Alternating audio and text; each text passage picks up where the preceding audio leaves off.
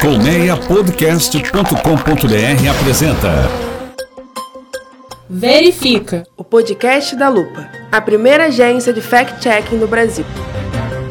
Olá, bem-vindo, bem-vinda ao Verifica. Chegamos ao nosso episódio de número 9, na primeira temporada do nosso podcast, uma temporada inteira dedicada a esclarecer boatos que circulam em redes sociais. Eu sou Natália Leal, sou diretora de conteúdo da agência Lupa, você já sabe.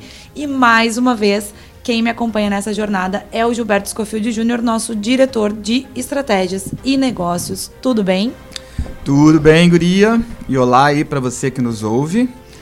Bora aí se porque hoje a gente vai falar de muita coisa diferente, né, Nath? Sim, hoje temos bastante coisa para conversar com três temas diferentes que têm em comum a popularidade em redes sociais. Primeiro, a gente vai falar de uma informação falsa sobre o caso da menina Ágata, assassinada há mais ou menos um mês aqui no Rio de Janeiro. Depois, a gente discute a desinformação relacionada ao julgamento do Supremo Tribunal Federal sobre a prisão após condenação em segunda instância. E, por último, um boato envolvendo o presidente Jair Bolsonaro e o apresentador Luciano Huck. É coisa, né?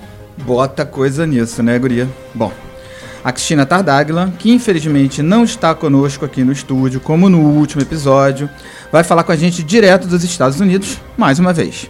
Ela comenta os casos de desinformação relacionados a recentes protestos no Equador e na Catalunha. A Cris, todo mundo já sabe, é a fundadora da Lupa e atualmente é diretora adjunta da International Fact Checking Network, a IFCN, a rede que reúne as plataformas de checagem do mundo todo. E tem mais, né, Gil? Nos nossos mitos e verdades na área da saúde, a gente entra no espírito do Outubro Rosa e traz um especial sobre o câncer de mama. Com base em postagens no Twitter, a repórter Natália Afonso esclarece as informações sobre a doença. Então, vem com a gente, fica aqui, não muda de podcast, não dá o pause e o verifica, tá só começando.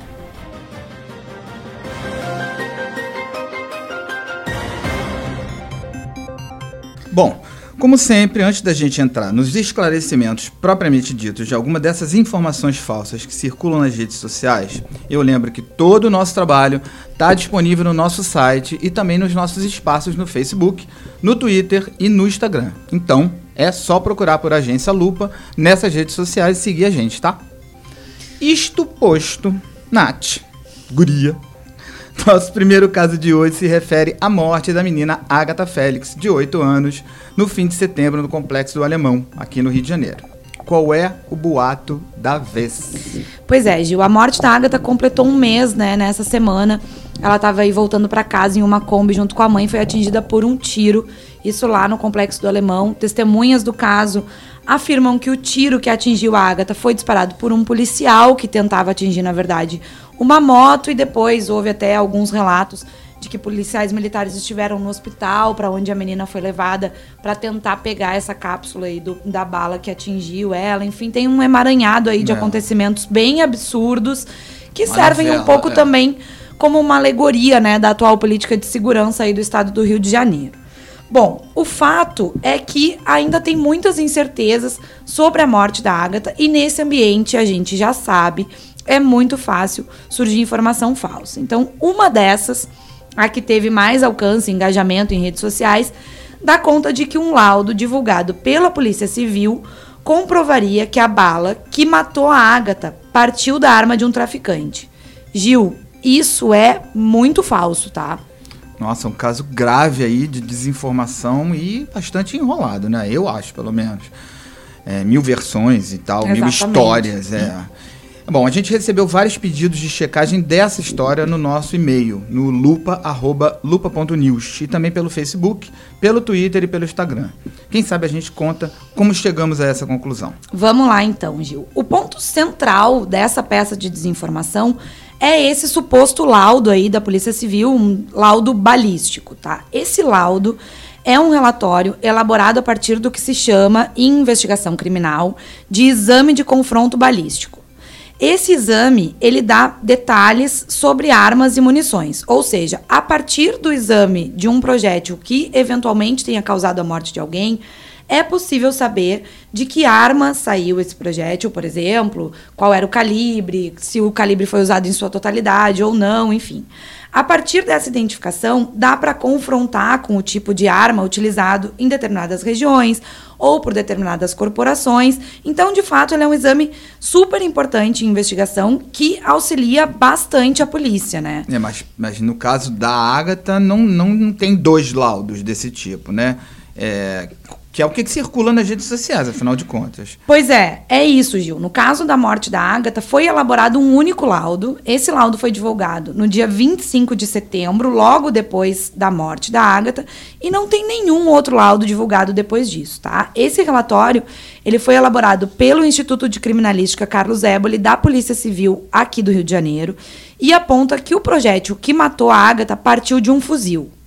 Tá. Porém, a análise técnica ela não dá detalhes suficientes para se precisar a origem do tiro. Então, não é possível afirmar nem que partiu de um fuzil usado pela polícia, nem que partiu de um fuzil usado por traficantes. Ah, e, não, e não é daquele tipo de laudo que mostra o ângulo de entrada, né? Assim, de onde veio, por onde. Não é esse tipo de exame. Não, não é. Não dá, então, nem para dizer que é da polícia nem de traficante ou de qualquer outro criminoso, tá? A gente só sabe, nesse caso, que partiu de um fuzil. O que pode ser decisivo nesse caso são as chamadas provas circunstanciais, né? Como os depoimentos das testemunhas do caso, por exemplo. Sim, até porque a investigação segue, né? Sim, segue, tá em andamento. E o que se diz ainda sobre esse projétil aí que, que causou a morte da Ágata é que o que restou dele não é suficiente para fazer um exame mais detalhado. Então, é muito pouco provável que se tenha um novo laudo balístico, um novo exame de criminalística sobre esse caso aí. Bom, temos que investir em inteligência, né, para a polícia. Exatamente. Nossa, um os menores, os né? menores investimentos, né, em é, segurança são feitos é. na área de inteligência. Seria super importante, ajudaria super nesse caso, né? Bom, enfim, vamos ao nosso segundo assunto do dia. Vamos nessa, Gil. Agora quem me esclarece o boato é tu. A gente vai falar de Supremo Tribunal Federal, é isso? É tu. É muito bom, gente. Bom, é isso. Bem, o STF retomou nessa quarta-feira o julgamento sobre a prisão após a condenação em segunda instância e esse tema sempre gera polêmica.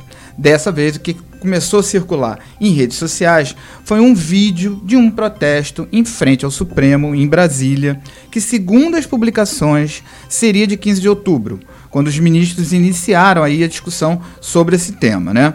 Mas a data tá errada. E é, portanto, lá vamos nós de novo nessa mesma novela, mais um caso de vídeo ou de imagem retirada de contexto e usada em outro contexto. Pois é, né? Mais um já bem comum no verifica aqui casos desse tipo, né, Gil? Pois é, esse vem numa pegada meio criticando a grande imprensa, dizendo que os veículos de informação mais conhecidos não tinham divulgado o tal do protesto. Naquela linha, ó, isso a grande imprensa não mostra. E pedindo que as pessoas façam essa divulgação em redes sociais. Acontece que esse vídeo não é de 15 de outubro, como circula lá nas redes sociais. Na verdade, ele foi feito no dia 25 de setembro em uma manifestação em apoio à Operação Lava Jato. Ou seja, uma distorção do contexto original da manifestação. Um clássico aí, episódio de desinformação. Pois é. O vídeo tá lá no site da Lupa, né? Quem quiser olhar, Hoje eu não vou falar nenhuma vez do site da Lupa. A gente já não falou. Desde o início do programa, estamos aqui quase na metade e não falamos ainda www.lupa.news. Não era para falar.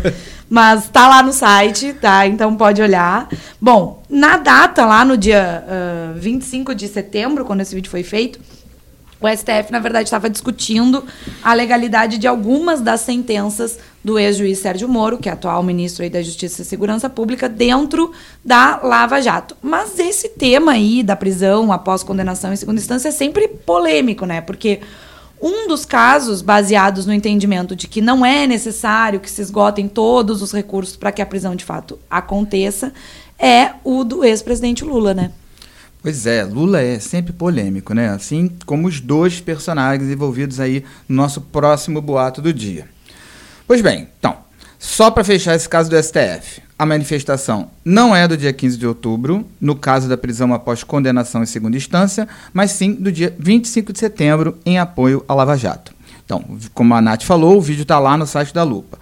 E como eu ia dizendo, nossos próximos envolvidos no boato também são polêmicos. Sim, a gente vai para o nosso terceiro boato, que teve bastante engajamento em redes sociais, tá? Milhares de compartilhamentos, outros tipos de interação aí, curtidas, reações, etc. Envolve o presidente Jair Bolsonaro e o apresentador Luciano Huck. O Luciano Huck é dono de uma marca de roupas aí famosinha, né, no país. Faz umas camisetas descoladas e tal. E aí começou a circular uma imagem que mostra uma camiseta estampada com uma espécie de caricatura do presidente Bolsonaro com uma legenda Bolsonaro 66 666. Pois é, mas esse trocadilho do nome do presidente com o palhaço Bozo aí, né, que é a figura histórica da televisão brasileira aí, com um filme recente inclusive sobre ele, vem desde a campanha, né? A questão, eu acho aqui é o seguinte, a camiseta existe mesmo? Gil, o pior é que existe. Existe essa camiseta. Mas ela não é da marca do Luciano Huck. É, eu já vi em camelô, sim. É. Duvido que o Luciano Huck venda, né? Grife, Não. grife Huck em camelô, Não, mas enfim. não, não. É bom que a gente explique ah, que esse vídeo aí em que essa camiseta aparece, ele começou a circular depois que, mais uma vez, apareceram rumores de que o Luciano Huck poderia se candidatar à presidência da República em 2022, sendo um provável adversário aí do Bolsonaro, que já disse ter a intenção de concorrer à reeleição. Então essas imagens começaram a circular dentro desse contexto, mas a camiseta é na verdade de uma outra marca, né? Ela existe, mas é da Cavaleira. E a marca da qual o Luciano Huck é sócio é a Reserva. Olha que babado, guria! Não é? Vale frisar aqui que não tem nenhuma manifestação oficial do Luciano Huck no sentido de que vai concorrer mesmo à presidência, nem nada do tipo, tá? Mas a gente continua aí nesse clima de campanha permanente no país, É, né? Não terminou, né? Não, É. então é sempre um ambiente bem propício para desinformação, né? Pois é, Nath. Polarização combina com desinformação, que as duas são geralmente turbinadas por sentimentos de raiva do outro, né? Exatamente. Pois é. Bom, esclarecidos os nossos boatos populares dessa semana, bora falar com a Cristina Tardáguila. A Cris, fundadora da Lupa, diretora adjunta da IFCN, chega direto dos Estados Unidos para nos contar um pouco sobre a desinformação nas manifestações populares, como vem acontecendo em vários países. Bom, a gente só essa semana a gente viu casos na Espanha, no Chile, Hong Kong, Equador, Bolívia, Líbano, por aí vai, O né? mundo tá em ebulição, né? Ebulição, direto. Pois é, a Cris hoje então comenta como as turbulências no Equador e na Espanha especificamente têm sido acompanhadas aí de muitas informações falsas e imagens manipuladas, cujas consequências só não são maiores graças ao trabalho dos checadores. É uma onda de desinformação que abrange aí desde desabastecimento de água até quedas de ações na bolsa de valores. Conta pra gente, Cris. Ei, Nath, oi, Gil. Já tô aqui de volta, sempre em Petersburg, na Flórida. Enfim, morrendo de saudade de vocês, mas com um assunto bem bom para essa semana. A discussão de hoje é o volume de trabalho que os fact-checkers têm quando as ruas das mais diferentes cidades do mundo pegam fogo por conta das manifestações políticas que a gente tem visto serem cada vez mais frequentes. E é claro, quando as ruas estão ardendo, as redes sociais também ardem, né? De notícias verdadeiras e, óbvio, de notícias falsas. Bom, para ilustrar essa situação e colocar nossos ouvintes aí dentro de uma redação de checagem quando essas coisas acontecem, eu trouxe dois exemplos bem recentes. Vamos falar primeiro do Equador. Entre os dias 3 e 13 de outubro, agora recente, o Equador parou. Teve uma greve geral contra um pacote de austeridade que foi imposto pelo governo do presidente Lenin Moreno. Todo mundo deve se lembrar, esse noticiário dominou aí dos principais jornais do mundo, foi reportado fartamente aqui no Brasil, também nos Estados Unidos. Enfim, e foram 11 dias de trabalho intenso por parte do pessoal do Equador Chequeia, que é membro da International Fact Checking Network. E bom, esse pessoal publicou nada menos, gente, do que 66 checagens em 11 dias. Isso mesmo, gente, 66 checagens. É trabalho pra caramba.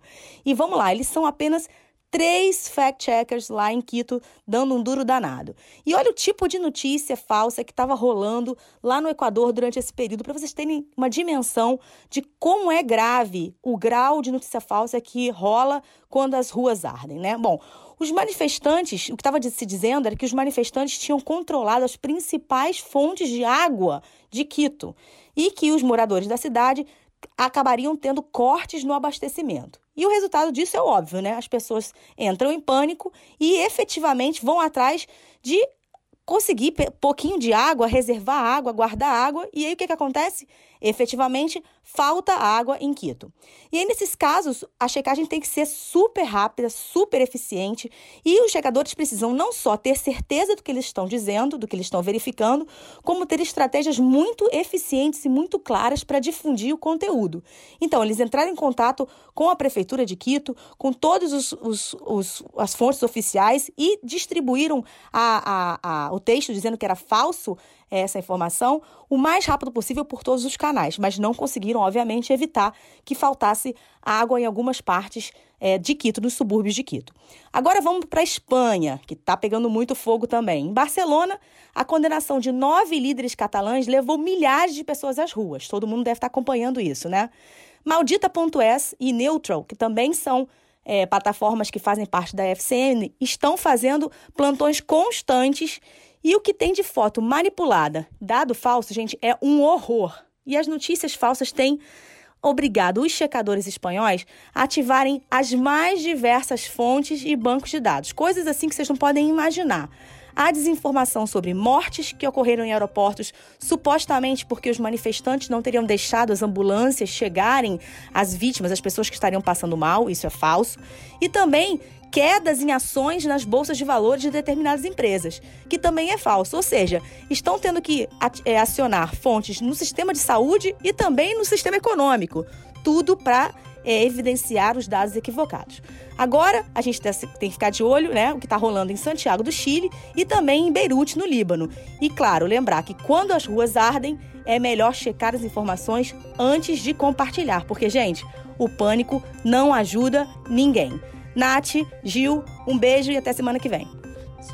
É isso, a Cris lembrou bem, né? Nessas circunstâncias turbulentas é ainda mais importante a gente checar as informações antes de sair compartilhando, porque às vezes um dado falso ou uma foto manipulada pode desencadear uma onda de pânico e causar tumultos em cascata, né, Gil? Pois é, isso ameaça não só a segurança, mas também a economia. E aí vira uma bola de neve porque uma coisa vai alimentando a outra, né? Como a gente tem visto em alguns lugares. Né? Exatamente. Né? Bom, agora tá na hora do nosso quadro, sempre muito esperado, muito comentado, muito pedido, muitas, muitos leitores, muitos ouvintes querendo que a gente fale sobre os mitos e verdades na área da saúde. Pois é. E hoje o Verifica entra no espírito do Outubro Rosa. Desde os anos 90, o mês é dedicado às ações de combate ao câncer de mama, inclusive campanhas de conscientização sobre uma doença que matou em 2017 aproximadamente 17 mil brasileiros. Pois é, Gil, e a maioria dessas mortes poderia ser evitada se o tumor fosse diagnosticado já bem no início, né? Daí a importância da gente esclarecer os principais pontos relacionados a essa doença. Então eu quero chamar a minha queridíssima Xará, repórter Natália Afonso, para falar para gente o que, que é mito e o que, que é verdade nas postagens mais frequentes sobre o câncer de mama no Twitter. E aí, Nath? Oi, Nath. Oi, Gil. Há mesmo muita informação errada nas redes sociais sobre câncer de mama e a gente reuniu aqui alguns tweets uh, que foram feitos nesse mês. Pois é, eu estava até vendo um deles que aponta o câncer de mama como a doença que mais mata no Brasil. Isso está certo? Não, Gil, está errado. Os dados do Ministério da Saúde mostram que a doença que mais matou no Brasil são as doenças do aparelho circulatório. Esses dados são de 2017, tá? Esse é o ano que teve mais recente, né, que a gente conseguiu ter acesso pelo sistema de informações sobre mortalidade do DataSUS. Naquele ano, as doenças do aparelho circulatório, como infarto, AVC e outros, mataram um total de 358 mil pessoas no Brasil. A neoplasia, que é como o câncer é tecnicamente chamado, aparece em segundo lugar, com uma causa de 221 mil mortes. Mas entre os tipos de neoplasia, Nath, de, de câncer, então, o mais letal é o de mama? Também não. O câncer de mama não foi o mais letal. Em 2017, o câncer que mais matou foi de traqueias, brônquios e pulmões, com cerca de 28 mil mortos. O de mama aparece só em terceiro lugar, vitimando cerca de 17 mil brasileiros, atrás do câncer de cólon, reto e ânus. Mas isso é importante destacar que entre os diversos tipos de câncer, o câncer de mama foi o que mais matou mulheres. Mais de 16 mil brasileiras morreram em 2017 por causa da doença. Pois é, eu estava vendo também um outro tweet que afirma que o Sistema Único de Saúde, o nosso SUS, provê um tratamento eficiente e gratuito para o câncer de mama. É, bom, o SUS vem apanhando tanto nas redes, né? Isso é, é, verdadeiro, é falso? Como é que é? Esse tratamento já é uma garantia legal. Existe uma lei que determina que o SUS ofereça às pessoas com câncer tratamentos gratuitos e atualizados para a doença desde 2016. 2012, é uma lei desde 2012. Mas como que as pessoas podem ter acesso a esse tratamento, Nath? O diagnóstico ele precisa ser feito por um médico dentro do Sistema Único de Saúde, Nath, o SUS. Depois disso, a lei determina que o tratamento seja iniciado até 60 dias. Pois é, e o que, que faz parte desse tratamento, hein? Ah, o site do Ministério da Saúde explica que o SUS oferece terapias e cirurgias. Os pacientes têm cobertura de rádio e de quimioterapia e também podem fazer a mastectomia, se necessário, que é quando você retira a mama por consequências do tumor. Além disso, o SUS também cobre a cirurgia de reconstrução mamária e a terapia hormonal posterior à mastectomia. Agora, Gil Nath, o acesso do tratamento deveria ser mais fácil, né? Um levantamento feito pela Sociedade Brasileira de Mastologia aponta que o número de mamografias realizadas pelo SUS por mulheres de 50 a 69 anos em 2018 foi o menor nos últimos cinco anos. Pois é, né? A gente sabe, né, Nath, que a Organização Mundial da Saúde reforça aí a importância do diagnóstico precoce nesses casos, né? Quando o tumor é identificado e tratado ainda no início, as chances de cura são bem maiores. E aí eu te pergunto. É verdade, como diz um certo tweet por aí, que quando a doença é percebida pelo autoexame, ou seja, pelo toque, pelo exame que a gente faz, algumas mulheres costumam fazer no banho, né, bem comum, o câncer já está numa fase muito avançada? Não, Nath, isso é um mito. A detecção do, de um tumor por meio do autoexame não significa que ele já está grande demais para ser tratado. O oncologista Rafael Calix, do Hospital Albert Einstein, nos explicou que muitas mulheres são curadas depois desse tipo de, de identificação. Tumores menores do que um centímetro geralmente são mais difíceis de detectar pelo autoexame. Mas é super importante mencionar que o diagnóstico aí pelo autoexame não determina nada sobre a possibilidade do tratamento. Pois é, então o que fica disso é que é muito importante você procurar um médico no menor sinal de anormalidade, não é isso, Nath? Sim, Gil, e é muito importante reforçar um ponto que a Nath lembrou aqui, que quanto mais cedo o câncer é detectado, maior a chance de cura. Portanto, o autoexame não substitui a realização de exames médicos periódicos, especialmente a chamada mamografia de rastreamento, que é o que recomenda o oncologista Rafael Calix. Muito bem. Tem uma outra mensagem no Twitter afirmando que a amamentação reduz o risco de câncer de mama, ou seja, quanto mais tempo a mulher amamentar, menor a chance de ter a doença, de desenvolver aí o câncer. Isso tem algum fundamento, Nath? Tem. Segundo o Instituto Nacional do Câncer, o INCA, a amamentação diminui mesmo o risco da mulher ter câncer de mama. O movimento de sucção do bebê resulta em uma limpeza do tecido mamário, o que ajuda a manter a doença longe. Além disso, as taxas de hormônios que favorecem o desenvolvimento dos tumores fica menor nesse período. Por isso, o INCA né, aconselha que a amamentação dure por dois anos. Bacanérrima essa história. Mas é bom lembrar também que tem outros hábitos que também ajudam a prevenir o câncer de mama, né? Bem lembrado, Gil. A Sociedade Brasileira de Mastologia recomenda quatro hábitos complementares. 1. Um, praticar exercícios regularmente, o que reduz a chance do câncer de mama em até 28%. 2. Controlar o peso, porque o peso acima do ideal aumenta o risco de diversas doenças, inclusive o câncer. 3. Se alimentar de forma equilibrada, sem excessos de sal, açúcar, comidas gordurosas e bebidas alcoólicas. E 4. Não fumar, né? Né, Nath? É, pois é, né, Guia? É, eu sei, né? uhum. eu sei. Tá. Minha mãe morre agora. Tá só na autocrítica, né? Bom, mas para a gente fechar, Natália, um texto no Twitter informa que o câncer de mama atinge no Brasil a cada ano 60 mil mulheres e 1% dos homens. É isso mesmo? É isso, Gil. Essa informação está certíssima. O INCA calcula num estudo que o câncer de mama vai atingir aproximadamente 60 mil mulheres no país agora em 2019. Já em os homens, a incidência é bem menor. A doença atinge mesmo em torno de 1% dos casos de câncer no Brasil. Valeu, Natália. Deu uma aula sobre os mitos e verdades do câncer de mama. Muito bem.